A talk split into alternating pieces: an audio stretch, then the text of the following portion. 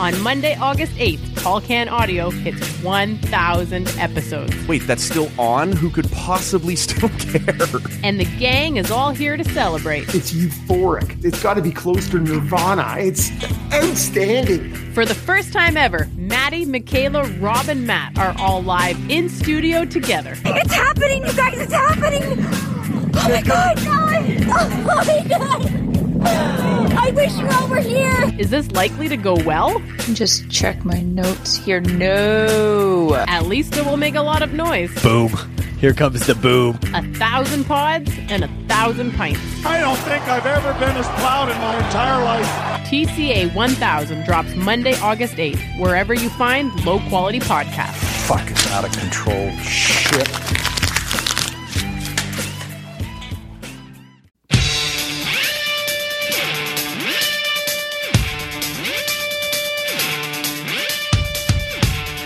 Listening to Tall Can Audio. I have something to say to you! Here's your host, The issue here, sir, is that everyone fucking hates you. Matt Robinson.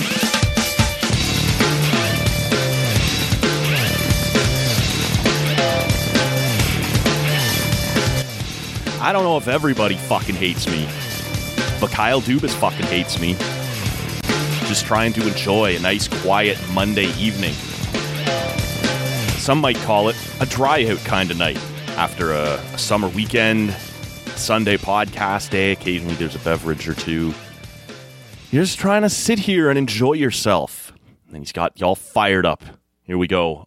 Uh, impromptu episode of the Tall Can Audio Podcast. My name is Matt Robinson. I don't yell and scream. I don't jump up and down. I don't do the dangle thing. They'll power to him because he does it very well. Uh, no doubt he'll have a video on this. Although, as he creeps into his mainstream media gig, he seems to be settling down a little bit. I'm not going to settle down. I'm not happy. There is no craft beer here today. This dry out day has now got me holding a stiff double at least Bacardi, trying to comprehend what in the blue hell Kyle Dubas is doing. Toronto Maple Leafs acquire from the Ottawa Senators Matt Murray, a third round pick next year, and a seventh round pick the year after in exchange for future considerations. Which means usually means nothing. I have a feeling this year future considerations means that next summer, after Dubas has gone down in flames again, attached to Matt fucking Murray for some reason, that Pierre Dorion will agree to hire him on as his assistant. Make sure you hear that correctly. I did not say assistant GM because you can't possibly fucking trust somebody. It, I, Dorion's got to be going, Oof, I wouldn't let that guy make hockey decisions. He just took this on. Kyle Dubas will be getting Pierre Dorion his coffee if this goes the way that it almost certainly will. Uh, of course, should mention that the Ottawa Senators will retain 25% of Matt Murray's cap hit.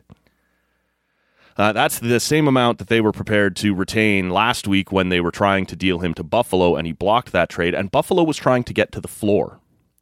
Toronto's trying to get away from the cap and couldn't get them to keep more than 25%. There is a reason for that, I guess, if we're being reasonable. Like every contract that the Ottawa Senators have signed over the last, I don't know, decade at least, it's backloaded. Lots of teams, teams like the Leafs, who I used to think made smart trades, uh, front load these contracts. You pay out all the money that you can so that later on, if it's not panning out, when you trade it away, the actual cash remaining is lower than the cap hit, and your bottom feeders like the Arizona Coyotes and, well, I would have said Ottawa Senators, but apparently they're running our show right now, uh, are more willing to take on that, uh, that contract. This one, backloaded, because old Uncle Eugene didn't like to pay anybody. Let's try this for a year or two, and we'll see in a couple of years if someone else will pay for it. Well, someone else will.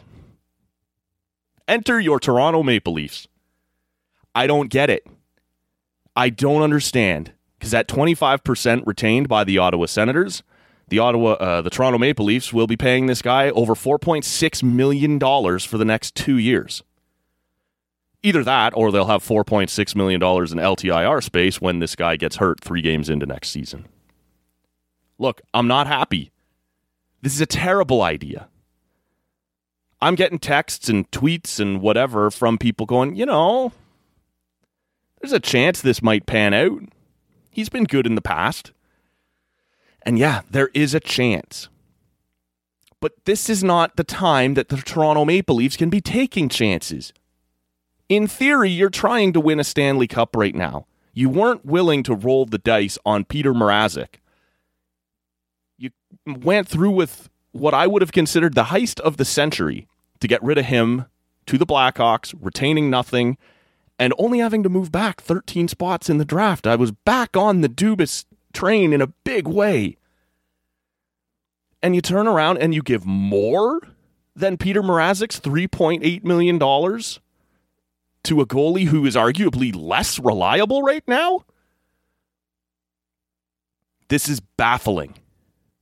Honestly, I don't understand what the thought process here. Uh, well, unless it's no more complicated than, well, we knew him like a decade ago when he played for the Greyhounds. He seemed okay then. I keep reading that the Leafs have someone on staff as well who still skates with him during the summer and knows what it might take to fix him. The biggest mistake that general managers make across this league is assuming, ah, the other team is bungling this. I can fix them. If we get them in here, we'll fix them. We're smarter than everybody else.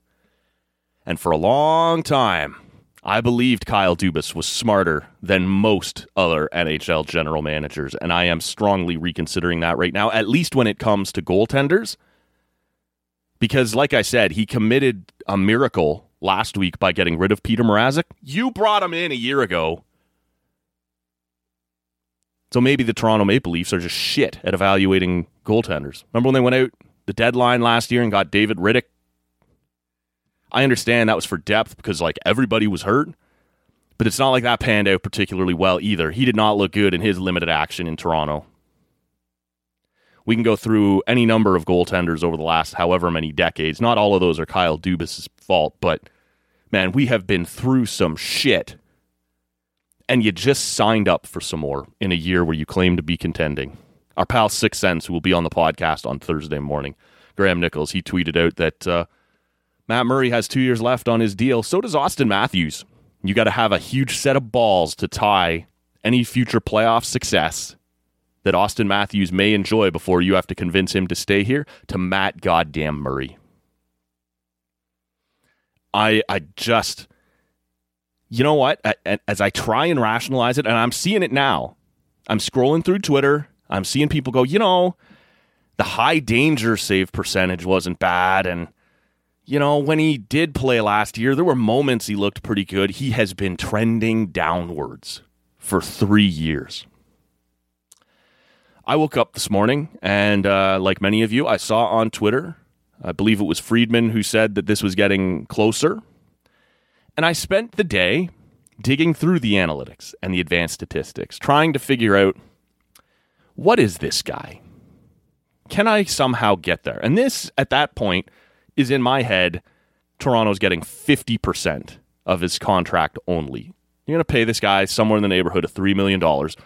All right, is he serviceable at $3 million? Is this a worthwhile risk at $3 million? It would leave you some room to maybe go out and bring in another guy to tandem this situation with Matt Murray. Um, you know, what's out there? But in theory, in my head, I'm texting people earlier in the day and last night going, I need probably double retention here, right? Ottawa's going to have to eat a huge chunk of this. Maybe a third team's got to come in and eat a huge chunk of this. I'm not interested in Matt Murray at $3 million, maybe at $2 million. You know, maybe it's a risk you can take because it leaves you room to go get someone else to tandem with him, someone capable, someone competent, someone who's not hurt constantly. And so I did. I started trying to justify this to myself. Like I said, I'm looking through the statistics and I there are there are things there that make you go, "You know what? I maybe. Maybe." But not when you only get Ottawa to hold on to 25% of that. No one else takes any more of it and you're stuck with this guy at 4.6 million dollars. You're balking at Jack Campbell at $5 million, but rolling the dice on Matt Murray at 4.6. Are you serious? you haven't heard me on this podcast jumping up and down that the Leafs should be super pumped to give Jack Campbell five times five. That makes me incredibly nervous. Super inconsistent, had a decade of poor play, like a year and a half of pretty good play, but even there, there's injuries mixed in. There's dark stretches where it's not very good. I'm not lo- in love with the idea of, giving that guy 5.5 or $5 million or whatever times five years. But to paint that as ridiculous and barely even being negotiating with this guy, but yeah, all right, we could, I guess we could do 4.6 to Matt Murray. I there's just no logic here.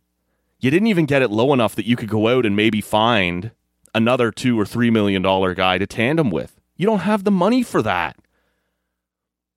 Like this would almost be forgivable if instead of future considerations you sent like Justin Holl back. And I don't hate Justin Holl. He's a capable defenseman. He had a terrible start to the season. He was much better later on. He was fine in the playoffs. But you're trying to find room for Rasmus Sandin to play. You're trying to find minutes for Timothy Liljegren to play at least that would have cleared on top of, you know, the 25% that Ottawa did eat if they took back $2 million on Justin Holl, You go, yeah, all right, like maybe it's freed up some space. We do have room now to go get another goalie to play with these guys, but you didn't even do that. It's very difficult for me right now to sit here and believe that there is some other ace up his sleeve that is going to make this all look okay. And he just hasn't really earned that lately. I don't understand what this move was about, what you were trying to accomplish. And frankly, it looks to me right now, it looks like you got fleeced by Pierre Dorion. And that should never happen. You're supposed to be the one doing the fleecing. When I tweeted or traded text with Rob on Sunday night, when this rumor first floated. I said, this is only fun when it goes the other way, when we're sending what's left of Dion Phaneuf or Nikita Zaitsev to Ottawa. We're not supposed to take this stuff back from Ottawa. As I'm sitting here right now, my Apple Watch is going insane on my wrist with texts and tweets, and a lot of it is from friends of mine who are Sens fans, and they don't reach out to me like this when they're feeling bad, when they think they got wrecked by Big Blue down the highway. They're giddy right now. They are loving this. It's not a good sign if you're a Leaf fan. I just, guys, all I was looking for was guaranteed league average every night. I wasn't interested in getting involved with Darcy Kuemper, six times six, who I think is probably the best goalie available right now just won a Stanley Cup, did not always look fantastic doing it. I said I wasn't that interested in Jack Campbell at five times five. We talked about that earlier. Just find me a guy who's okay every night. The Leafs, for a large chunk of last season, had absolutely atrocious goaltending.